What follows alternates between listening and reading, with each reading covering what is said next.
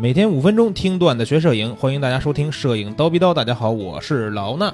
之前呢，给大家讲摄影师的故事，这节目上线以后呀，很多听友觉得挺有意思的啊，也给我私下发了私信，说希望继续给大家讲一讲。那我呢，就继续给大家讲讲这个摄影师的故事。今天呢，我们要讲的这位大师也是相当的知名，他是一位著名的人文摄影家，也被誉为现代新闻摄影之父的人物啊。他提出的决定性瞬间这个理论，我觉得很多朋友都应该听说过了。他就是不列松。为什么说不列松啊是最土豪的老法师呢？就像咱们这期节目的标题一样啊，因为呢他从小家里边就有钱，所以呢他也是一个含着金钥匙出生的富二代。小时候的不列松啊，父亲就有一个自己的纺织厂，那他母亲也有一个经营棉花的大农场。你们想想吧啊，这在当时得多有钱！父母呢，其实是希望布列松长大以后能接管自己的家族生意。哎，但是没办法，这孩子从小就是对这个做生意没兴趣。那他对什么感兴趣呢？这就要说到他一个叔叔，他有一个叫路易的叔叔，是一个特别有天赋的画家。所以呢，从小布列松就跟着他这个路易叔叔学油画。哎，大家发现没有啊？说这个有名的摄影师不是学画画就是学设计啊，都是跟这种平面图像这种艺术有关。哎，二十岁的这个布列松就去了英国的剑桥大学读书。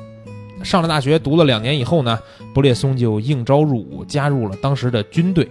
退伍之后的布列松呀，没有回法国继续过他那种富二代的生活，他选择去了当时法国在非洲的殖民地科特迪瓦。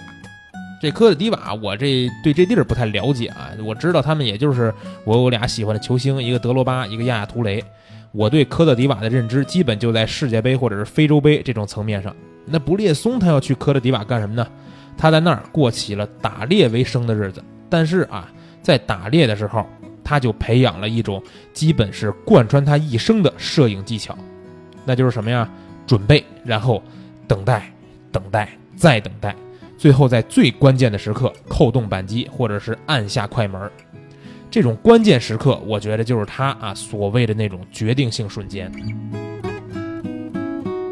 从非洲回法国以后的布列松呢，定居在马赛，也就是那时候，他买了一台徕卡的胶片相机，用的是一颗五零的定焦头。你咱咱们看啊，人家这一上来就是徕卡，你这比得了吗？是吧？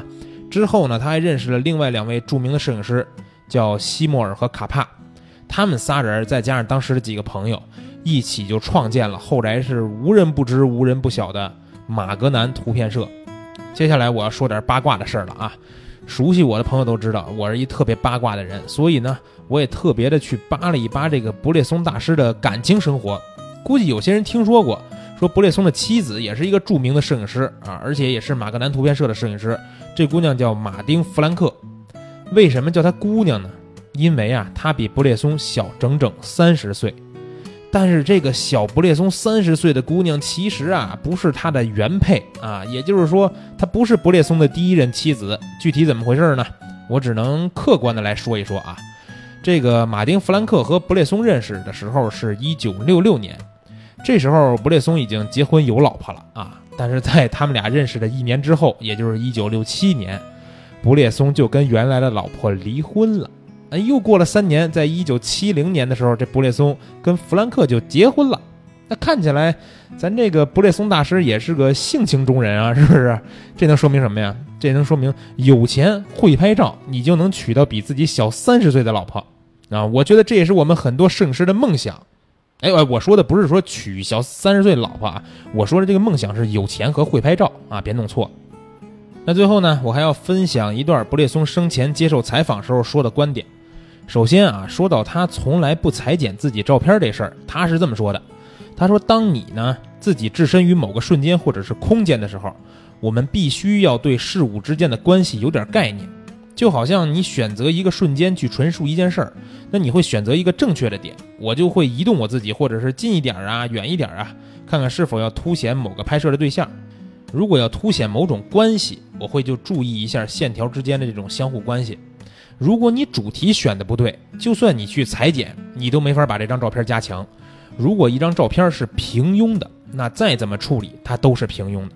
大家看啊，他这个观点是不是跟我们以前学到的什么二次构图啊，或者后期让你的照片变废为宝什么的那种教程是完全相反的，对不对？其实啊，我觉得也不用去纠正对错，因为很多事儿本来就没有绝对的真理。但是这段话的意思呢，我觉得我们需要了解的就是说，大家拍照的时候，画面的内容是决定这张照片最关键的因素。紧接着，这个记者就问到啊，说那现场拍摄直接拍成片儿，这种能力是不是也跟你自己的直觉有关？他回答说，他说肯定的。他说呀，技术不是抽象的，你不能避开技术的各种问题，你必须要了解你的镜头，你要让你自己的技巧熟练。就好像说打字员在打字的时候，眼睛根本就不用盯着键盘，只需要专注于内容就行。你也不用测光器，你就应该知道怎么去测光。